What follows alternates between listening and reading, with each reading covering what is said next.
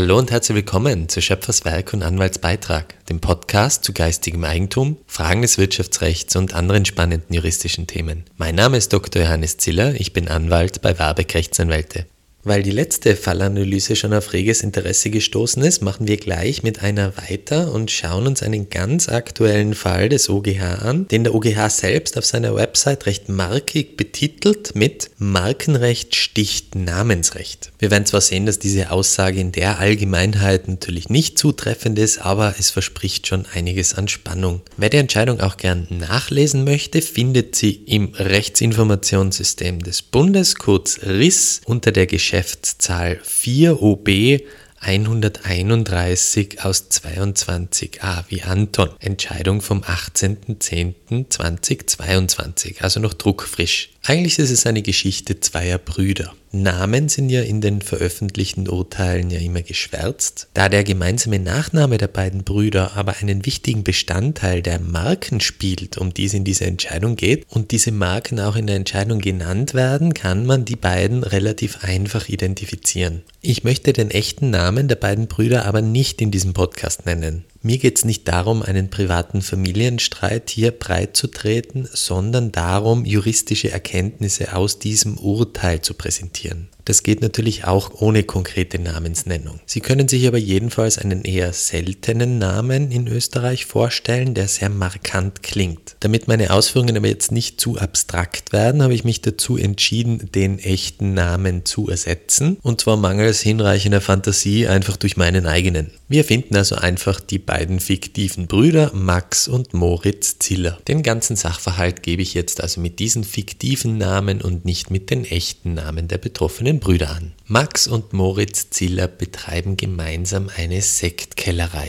Sie haben dafür die Sektkellerei Ziller GmbH gegründet, an der sie beide zu gleichen Teilen beteiligt sind. Der ältere Bruder Max hat schon im Jahr zweitausendsechs auf seinen Namen die Marke Ziller angemeldet. Dabei handelt es sich um eine reine Wortmarke, die in der Warenklasse dreiunddreißig für die Waren alkoholische Getränke, Sekt, Schaum und Perlwein registriert ist. Sie wissen ja schon aus vergangenen Podcasts, dass Marken immer für ganz konkrete Waren und Dienstleistungen registriert werden. Wenn Sie dazu mehr Informationen haben möchten, hören Sie in unseren Folgen zwölf und dreizehn rein. Im Jahr zweitausendsiebzehn kommt es jetzt zu einem Bruch zwischen den beiden Brüdern und der jüngere Bruder Moritz scheidet aus der Sektkellerei Ziller GmbH aus. Im Abtretungsvertrag, mit dem er aus der GmbH ausscheidet, stimmt er dann noch ausdrücklich zu, dass die GmbH die bisherigen Bezeichnungen uneingeschränkt weiterführen darf. Damit ist also insbesondere diese Wortmarke Ziller gemeint.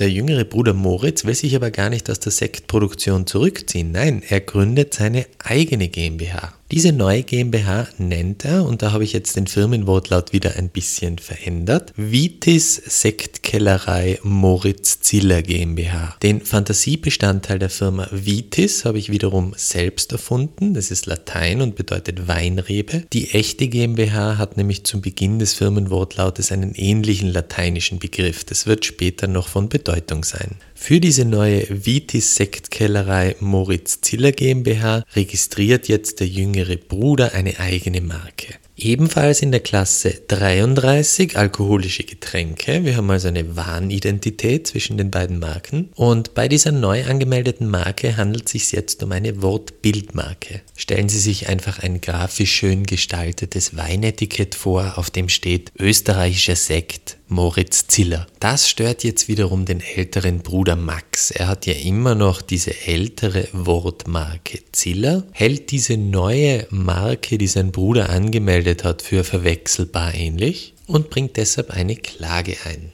Rein formal handelt es sich um eine Klage der GmbH des älteren Bruders, also der Sektkellerei Ziller GmbH, gegen die GmbH des jüngeren Bruders, also die Vitis Sektkellerei Moritz Ziller GmbH. Die Klage ist darauf gerichtet, dem jüngeren Bruder zu untersagen, Schaum oder Perlwein unter Verwendung dieser neuen Wortbildmarke oder einer ähnlichen Bezeichnung, die als prägenden Teil die Wortmarke Ziller enthält oder mit dieser verwechselbar ähnliches, zu vertreiben bzw. die Produkte zu bewerben. Darüber hinaus stellt er ein Rechnungslegungs- und ein Veröffentlichungsbegehren. Durch das Rechnungslegungsbegehren soll der jüngere Bruder bekannt geben, welchen Umsatz er schon mit Produkten gemacht hat, die mit dieser Wortbildmarke gekennzeichnet sind. Damit baut man quasi vor für eine spätere Schadenersatzklage. Und das Veröffentlichungsbegehren ist darauf gerichtet, dass jetzt eine breitere Öffentlichkeit darüber informiert wird, dass der jüngere Bruder die Verwendung dieser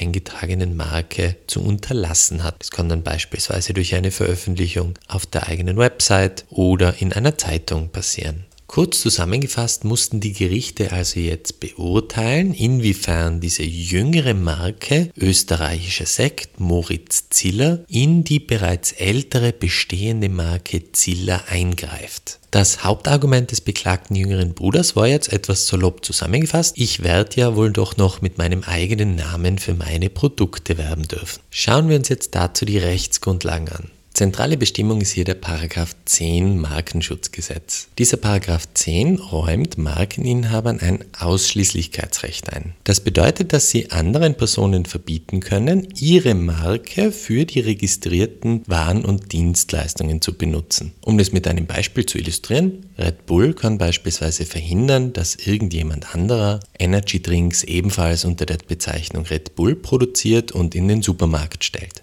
Damit man dieses Ausschließlichkeitsrecht nicht so einfach aushebeln kann, gilt es nicht nur dann, wenn man exakt dieselbe Marke für exakt dieselben Waren und Dienstleistungen benutzen will, sondern auch dann, wenn die Marke und oder die Waren und Dienstleistungen, für die sie eingesetzt werden, verwechselbar ähnlich sind. Ich kann meinen Energy Drink also nicht einfach Red Bull nennen oder statt Energy Drinks Fruchtsäfte unter der Marke Red Bull vertreiben. All das würde in das Ausschließlichkeitsrecht von Red Bull eingreifen. Grundsätzlich erstreckt sich also der Markenschutz auf jene Waren und Dienstleistungen, die man registriert hat, und verwechselbar ähnliche. Bei besonders berühmten Marken wird dieser Schutzbereich aber noch zusätzlich ausgedehnt, wenn man einfach nur versucht, die Wertschätzung dieser Marke für sich zunutze zu machen. Auch dann, wenn die Marke Red Bull jetzt beispielsweise nicht für Werkzeuge registriert ist, ist es also keine gute Idee, seine Werkzeuge unter der Marke Red Bull zu vertreiben. Damit haben wir jetzt also ein Grundverständnis, was mit diesem Ausschließlichkeitsrecht der Marke gemeint ist. Das Ausschließlichkeitsrecht des Markeninhabers ist aber auch nicht schrankenlos. Eine eingetragene Marke gewährt dem Inhaber nämlich nicht das Recht, einem Dritten zu verbieten, seinen Namen im geschäftlichen Verkehr zu benutzen, wenn es sich um eine natürliche Person handelt und die Namensnutzung den anständigen Gepflogenheiten in Gewerbe und Handel entspricht. So beschreibt es Absatz drei von Paragraph zehn Markenschutzgesetz. Jetzt musste der O G H also zwei Fragen klären. Erstens musste er sich anschauen, inwiefern diese jüngere Marke, österreichischer Sekt Moritz Ziller, in die ältere Marke Ziller eingreift. Und falls dies der Fall ist, ob dann die Ausnahme des Absatz drei greift, wonach der jüngere Bruder Moritz Ziller ja jedenfalls mit seinem Namen im Geschäftsverkehr auftreten darf. Beginnen wir also mit der Frage der verwechselbaren Ähnlichkeit der beiden Marken. Da schließt sich der O G H den beiden Vorinstanzen an und entscheidet, dass eine solche verwechselbare Ähnlichkeit tatsächlich vorliegt. Warum? Die ältere Wortmarke Ziller wird vollständig in diese jüngere Wortbildmarke österreichischer Sekt Moritz Ziller aufgenommen.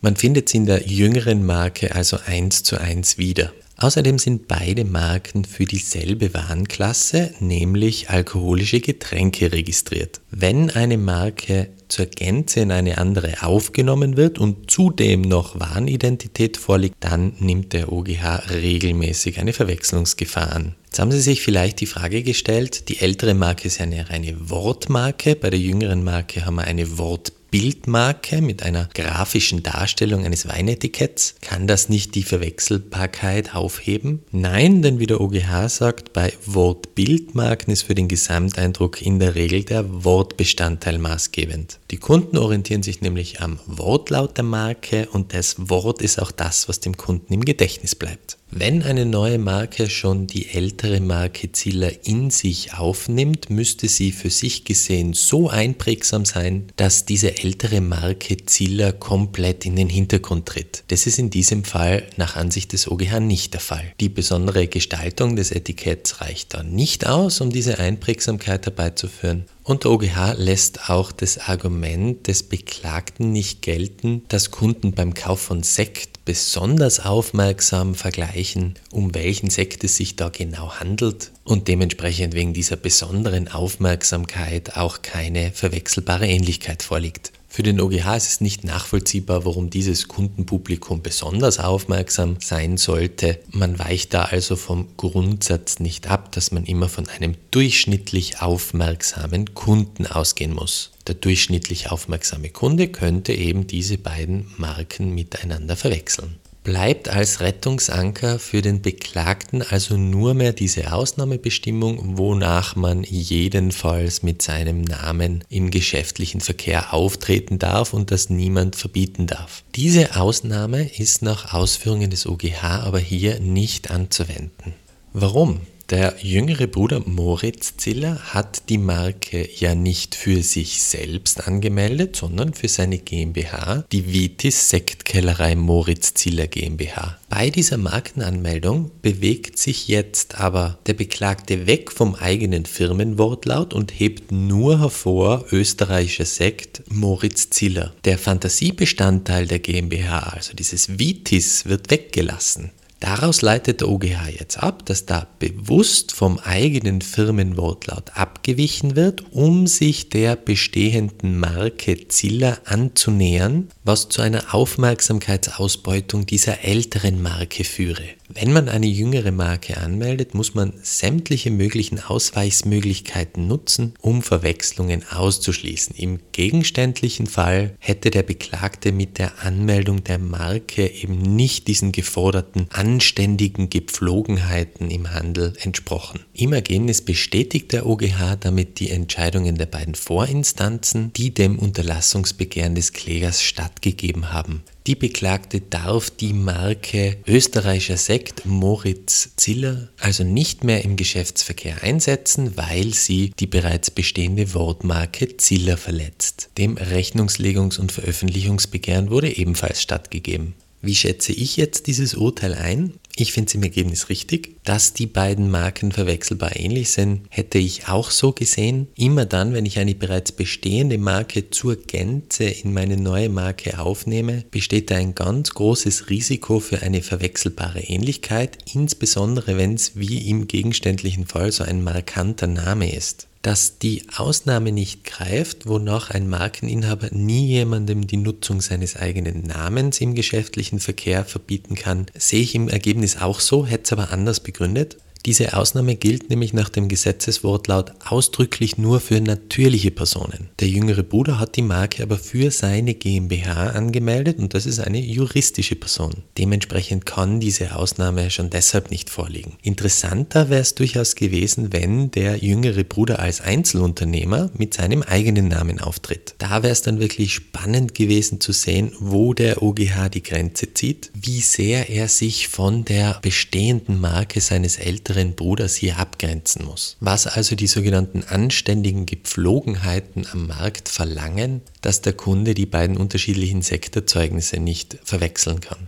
Wenn man da auch durch die Bildbestandteile der Marke versucht, sich ganz klar von der bestehenden Marke abzugrenzen, muss es da noch einen gewissen Spielraum geben, dass man Sekt unter der Nennung seines vollen Namens als Marke auch produzieren kann. Wie hat sich dieser Fall im realen Leben jetzt weiterentwickelt? Ich habe mir die Website des jüngeren Bruders und seiner GmbH angesehen. Diese strittige jüngere Marke wird nicht mehr verwendet, sondern es gibt neue Etiketten für die Sektflaschen, die sich jetzt nur mehr auf den Fantasiebestandteil der Firma, nämlich das Vitis aus der Vitis Sektkellerei Moritz Ziller GmbH, beziehen. Und ich muss ganz ehrlich sagen, diese neuen Etiketten gefallen mir subjektiv viel besser als die alten strittigen. Insofern kann man vielleicht sagen, dass die ganze Angelegenheit doch ein Happy End hatte.